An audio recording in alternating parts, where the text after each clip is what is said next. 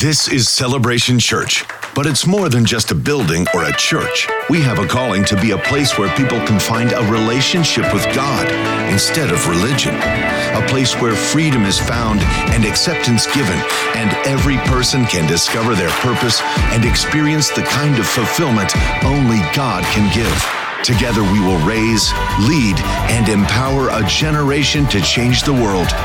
Here, Jesus is famous, and all the glory goes to God. This is celebration. This is our family. Welcome home.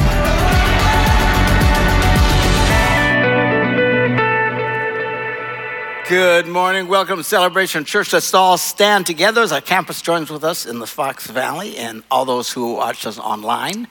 And let's recite together the Apostles' Creed. This is our statement of faith. This is who we are, who we are and what we believe at Celebration Church. We believe in God, the Father Almighty, the creator of heaven and earth. We believe in Jesus Christ, his only Son, our Lord, who for us and for our salvation was conceived by the Holy Spirit, born of the Virgin Mary, suffered under Pontius Pilate, was crucified, died, and was buried. He descended to the dead and on the third day he rose again. He ascended into heaven and is seated at the right hand of the Father. He will come again to judge the living and the dead, and his kingdom will have no end. We believe in the Holy Spirit, the holy Christian church, the fellowship of believers, the forgiveness of sins, the resurrection of the body, and the life everlasting. Amen. You may be seated. Good to have you with us this morning. Uh, before we go on any further, I want to remind you of how we do our offerings here. Uh, there are envelopes in the seats in front of you. You can use those envelopes to put cash or checks in and put them in the buckets on the way out uh, this morning. Or many people have signed up for a recurrent giving online. That's very helpful to us in a planning and budgeting sense, where you basically go and say, We're going to give X amount of dollars every week or every month or whatever to the church, and you just sign up and it automatically takes place. Uh, or you can use your phone and give that way uh, using the app. And uh, speaking of phones this morning,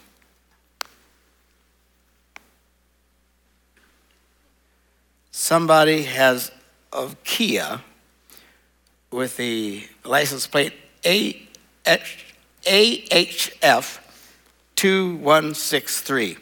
You know what's weird about that? If someone got it and read, read my, I would have no idea what my license plate number is. But assume, assuming you're not as clueless as I am and you actually know your license plate, your car is securely parked, locked, and the engine is still running. Which is fine by me. It'll be warm when you get out of here. Just so maybe you'd like to know. Uh, that's something I would do. Oh my goodness gracious. Anyway, um, so that's the offering. Uh, I want to show you about some of the, we've been having fun with these billboards. there it is. Give him a hand. Yes. I'm impressed you knew your license plate. Respect. How many of you would not know your license plate number? Just see, I'm not the only one. Praise the Lord. I do have a car that place called Gungor. That one I remember. and Deanna's is blonde. That I remember as well. The truck, I have no idea what that is. Anyway, I want to show you uh, some of the billboards that we're running uh, now. This is kind of nice. Wise men still seek him. And then we've also been promoting our, our Christmas Eve services coming up, 2.30 and 4. Uh, some for, something for everybody to remember. These are different times than we've traditionally done. We're doing a time adjustment at the times, hopefully to attract and make it easier for more people. So keep those in mind. All right, this morning um, we are celebrating, as you already heard, the uh, first, second Sunday in Advent. Advent. What is the meaning of the word Advent? The word Advent means the arrival of a notable person, thing, or event. Certainly, the arrival of Jesus was a notable person, thing, or event. That was at Advent. The, today, I want to take a look at uh, not just the first Advent, but also the second Advent. There are two comings of the Messiah, which I had never heard for some reason, in the church I was raised in, they never once ever mentioned Jesus was going to come back again. I'd never heard that. And uh, when I first heard it, I was shocked and thought, that's amazing. And then I thought, why didn't they ever tell us this? but uh, this is actually what Jesus, when he came the first time, after his, his, his, resurrection, he said, I will come again. So there is going to be a second return, just like there was of the first one. Uh, the first one, I want, I want to look in the Old Testament. There's two different kinds of prophecies about the Messiah.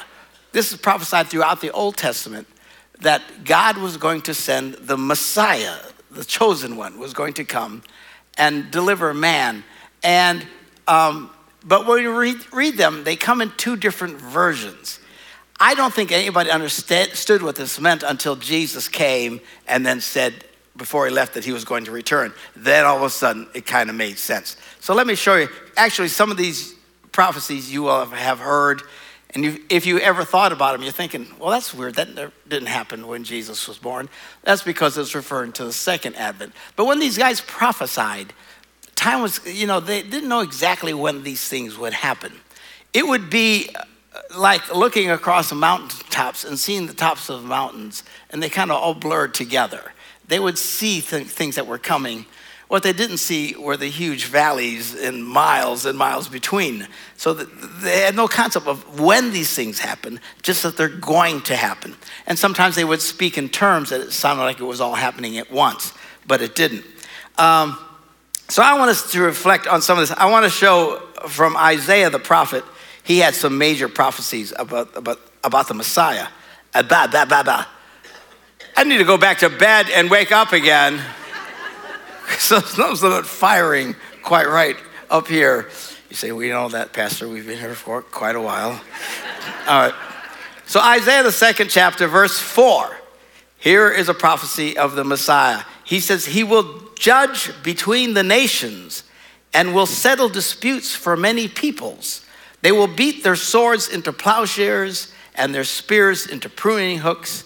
Nation will not take up sword against nation nor will they train for war anymore. And he says a little bit later in chapter 11, a shoot uh, will come up from the stump of Jesse. Uh, if you've ever heard this and wonder what that means, Jesse was the father of David, who became the great king, and Jesus is known as the son of David. The Messiah came through the line of David. So he says, A shoot will come up from the stump of Jesse, and his roots a branch will bear fruit. And he starts to describe this Messiah. The Spirit of the Lord will rest on him the Spirit of wisdom and understanding, the Spirit of counsel and of might, the Spirit of knowledge and of fear of the Lord.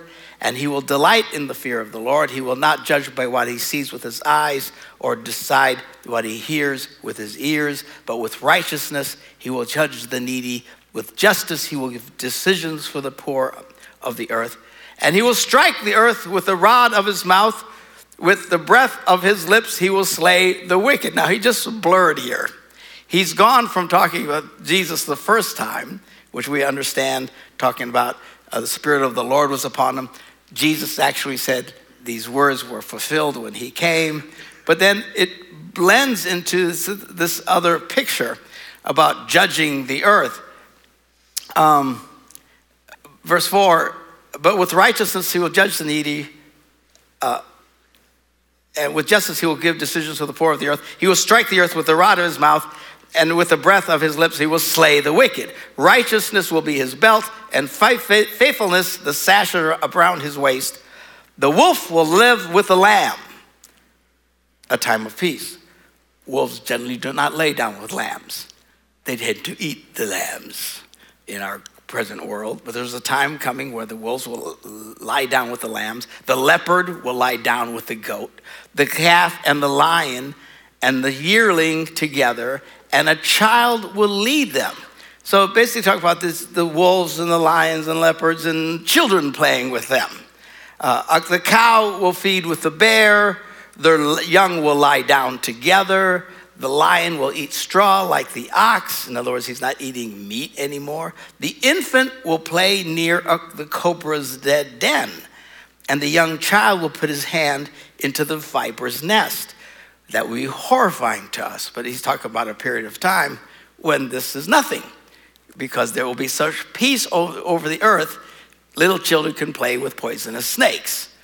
My wife's not a big fan of snakes.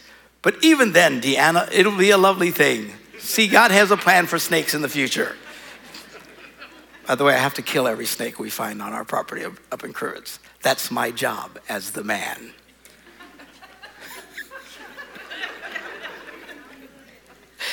I'm getting pretty good at it, actually. The head comes right off. And it keeps going. It's very creepy. Anyway, what am I talking about? For heaven's sakes. They will neither harm nor destroy on all my holy mountain, for the earth will be filled with the knowledge of the Lord as the waters cover the sea. In that day, the root of Jesse will stand as a banner for the peoples. The nations will rally to him, and his resting place will be glorious. As you can tell, this has not happened yet.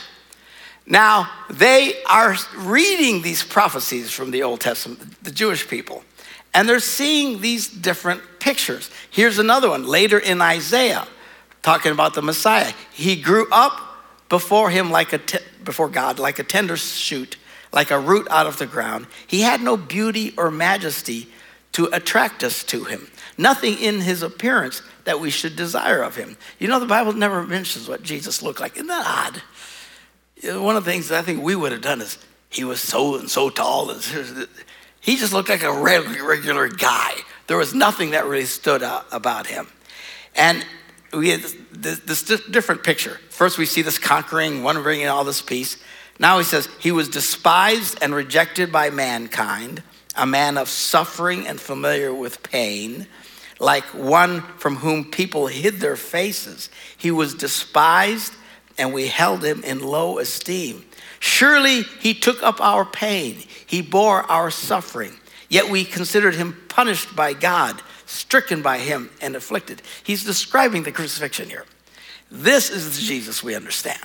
Okay, he came and suffered. He was pierced for our transgressions, he was crushed for our iniquities. The punishment that brought us peace was upon him, and by his wounds we are healed. We all, like sheep, have gone astray. Each of us has turned to our own way. The Lord has laid on him the sin or iniquity of us all. So you, this kind of pattern is throughout the Old Testament. We're showing you the different, difference just when uh, Isaiah was talking. So in these portions of Scripture, we see that Isaiah is prophesying about the coming of the Messiah, but the very two different pictures. And you can understand why the Jews at the time missed it. They were under great oppression at the time. They were under the boot of Rome. The Roman Empire had come in, and they were pushing these people around. They didn't have their own freedoms. And when they were thinking in the terms of Messiah, they were thinking of the one who would come and conquer the enemies of God and bring peace. They weren't looking for a suffering Messiah. It's one of the reasons, and you can understand why. You know, it was a very, very difficult time. What they were hoping for is Jesus would, when they were yelling, Hosanna, Hosanna, as, as Jesus was coming into the temple on Palm Sunday, which we'll be celebrating uh, in the upcoming uh, spring here uh, they were thinking, this is it. He's the king. He's going to come. He's going to kick the Romans' butts, and we're going to have, have freedom finally in peace. So this is what they they focus on. We all tend to focus on what we want. Do you notice that? It's like if I talk about something that people shouldn't do, if you do it, you don't hear me.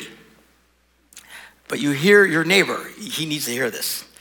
You know, we like, we like to see other people's sins, but we don't see our own, right? That kind of thing. We're very selective in what we hear and see.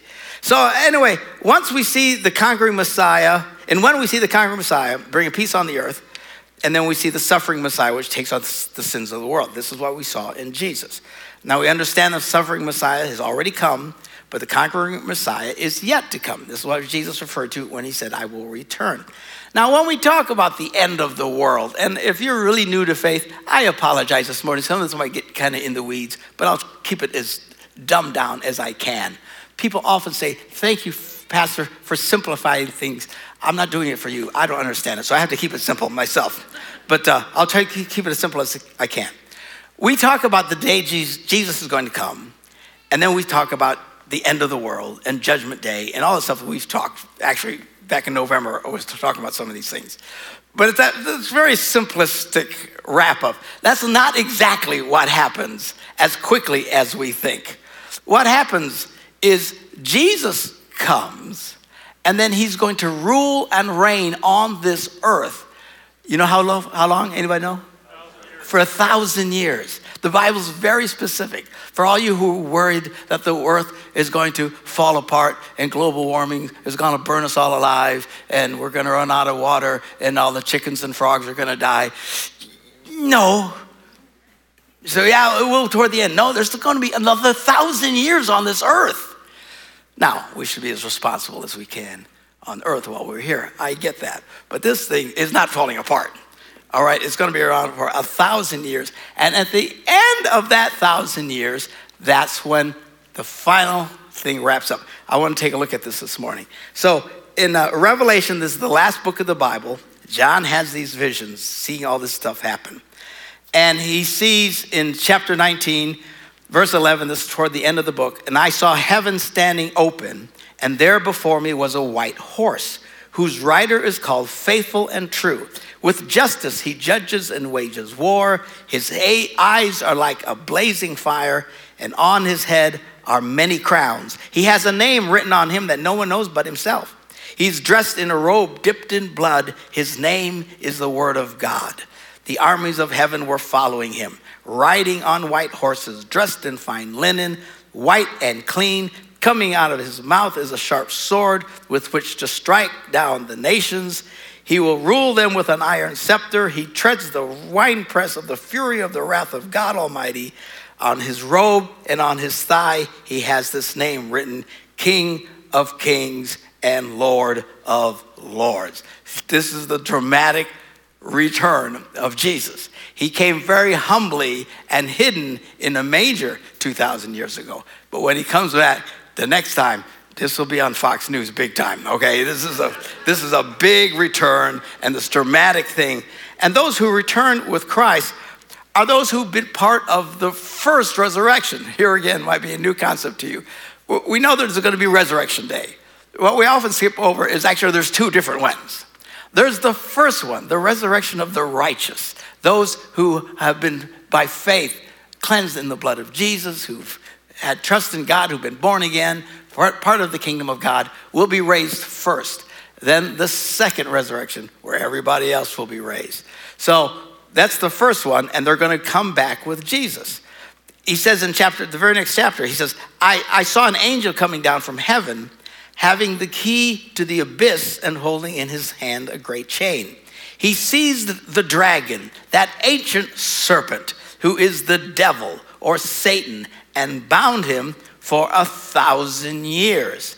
And he says in verse 6 Blessed are and holy are those who share in the first resurrection, and the second death has no power over them, but they will be priests of God and of Christ and will reign for him with him for a thousand years. This is the thousand years the Bible's been talking about. This is when it happens. After the, all the crazy stuff that's going to happen with the with the end time, as we call it, and Jesus returns, he's going to set up and he's going to rule. Say, why is that? Because he's going to show how this world could operate if they would have just done things right in the first place. It will be played out for a thousand years. This is going to happen on this very earth in Green Bay, Wisconsin, and in Fox Valley. Who knows where we'll all be? Maybe we'll come back here and be part of this. I have no idea so much to get your head around. But literally on this planet, Jesus Christ Himself, the Son of the living God, will rule and reign from the city of Jerusalem. This will be the, f- the fulfillment of when there will be peace on earth. And actually, when the angels were saying, singing, remember, remember to the shepherds, uh, peace on earth, goodwill to men, I think they're getting a little ahead of themselves. They were probably already celebrating the second advent because in heaven, time isn't like it is to us. Sometimes people say, the angel said, peace on earth. Where is that? Well, then we like to say, well, we, he meant the peace in our hearts. And God does, bring peace to people's hearts. But no, there's going to literally be peace on earth. That's what they were seeing and celebrating. At the first advent, they're thinking, cool, cool, here we go. Here comes the second one. This, this great time of peace on earth is going to come. And when Christ rules on this earth is when Isaiah's words will be fulfilled when he said, He will judge between the nations, He will settle disputes for many peoples. They will beat their swords into plowshares and their spears into pruning hooks. Nation will not take up sword against nation, nor will they train for war anymore. So there's literally going to be people still on earth. Kind of hard to get your head around it. When this happens, there's still people on earth. Jesus is going to set up, Satan is going to be bound and thrown into this prison for a thousand years. There's no devil, there's no more evil influence anymore, and there will be incredible peace. But people are people. They'll still argue and debate over stuff, right? You'll still have in laws. I mean, it is what it is. And the Bible says Jesus will be the ultimate ruler and will settle disputes among nations, and nobody's going to train for war anymore. That's when this happens. Uh, uh, oops. My iPad jumped. I hate it when this does that. Talk amongst yourself for a few minutes, sir, as I find my place. Okay, so, and that's what we'll see. The wolf will lay down with the lamb, and the cow will be with the bear, and the kids will play with snakes, and all that stuff becomes fulfilled. So then what happens is, uh, we see this in Revelation chapter verse 7. Then, when the thousand years is over, Satan will be released from his prison. Why?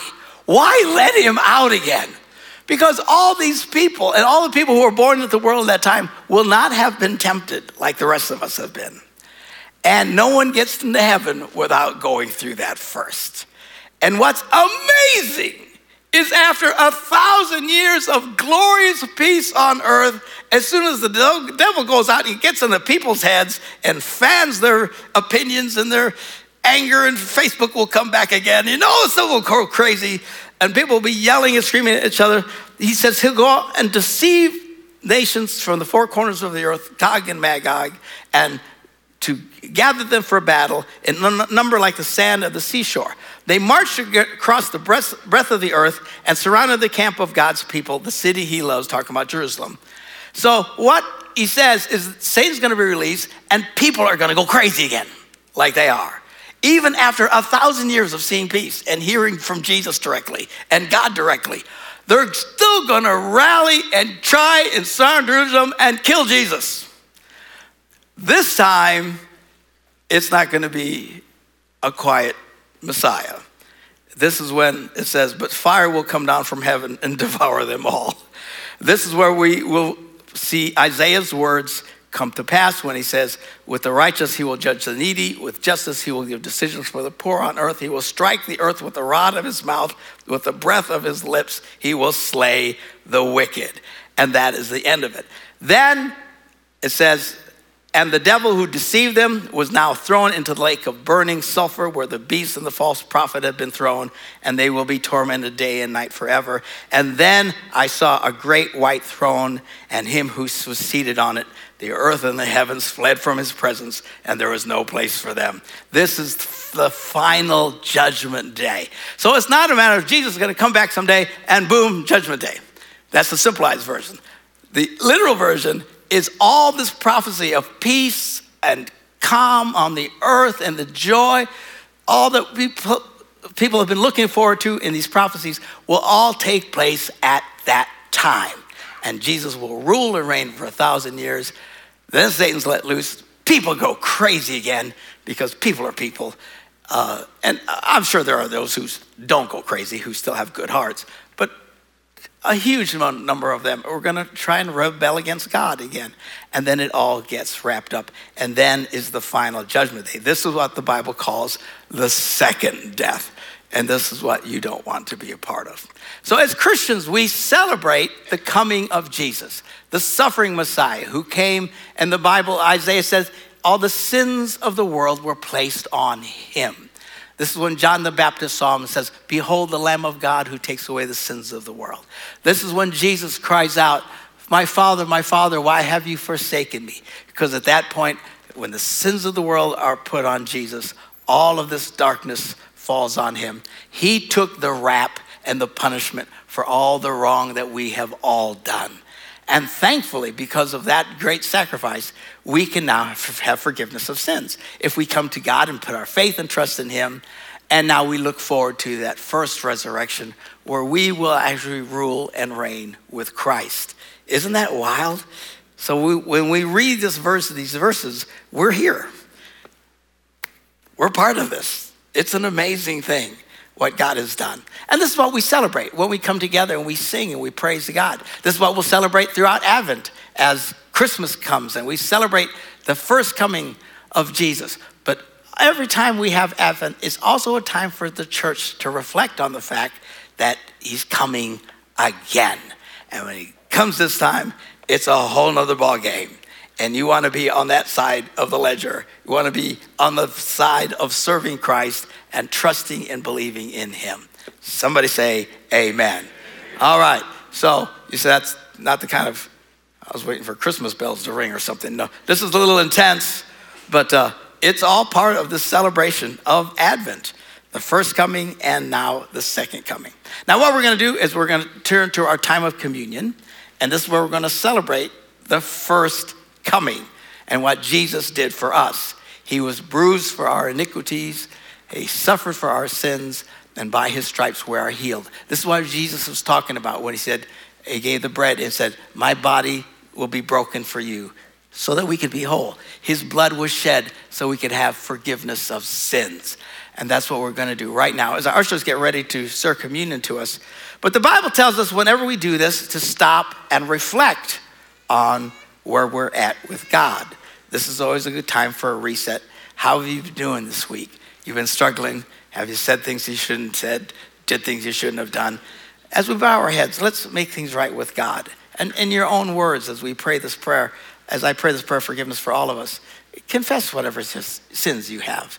And let's keep a short account with God. So let's bow our heads and let's pray together. Heavenly Father, before we partake of the bread and the cup this morning, in obedience to the scriptures, we pause now to examine ourselves. If we have sinned against you in thought, word, or deed, by what we have done, by what we've left undone, if we've not loved you with our whole heart, if we've not loved our neighbors as ourselves, for the sake of your beloved Son, Jesus Christ, who gave himself as a sacrifice for our sins, have mercy on us and forgive us of all of our sins. And as our heads are bowed and we're reflecting before God and confessing any sins that we have. Maybe you're new to faith and you've never truly experienced the saving grace that we're celebrating this morning. Uh, you can do that right now. All you got to do in your own words, just ask Jesus to come into your life. Ask Him to forgive you of your sins and come into your heart. And you can start your first steps of faith with us this morning as you open your heart to Jesus and ask Him to come in. Amen.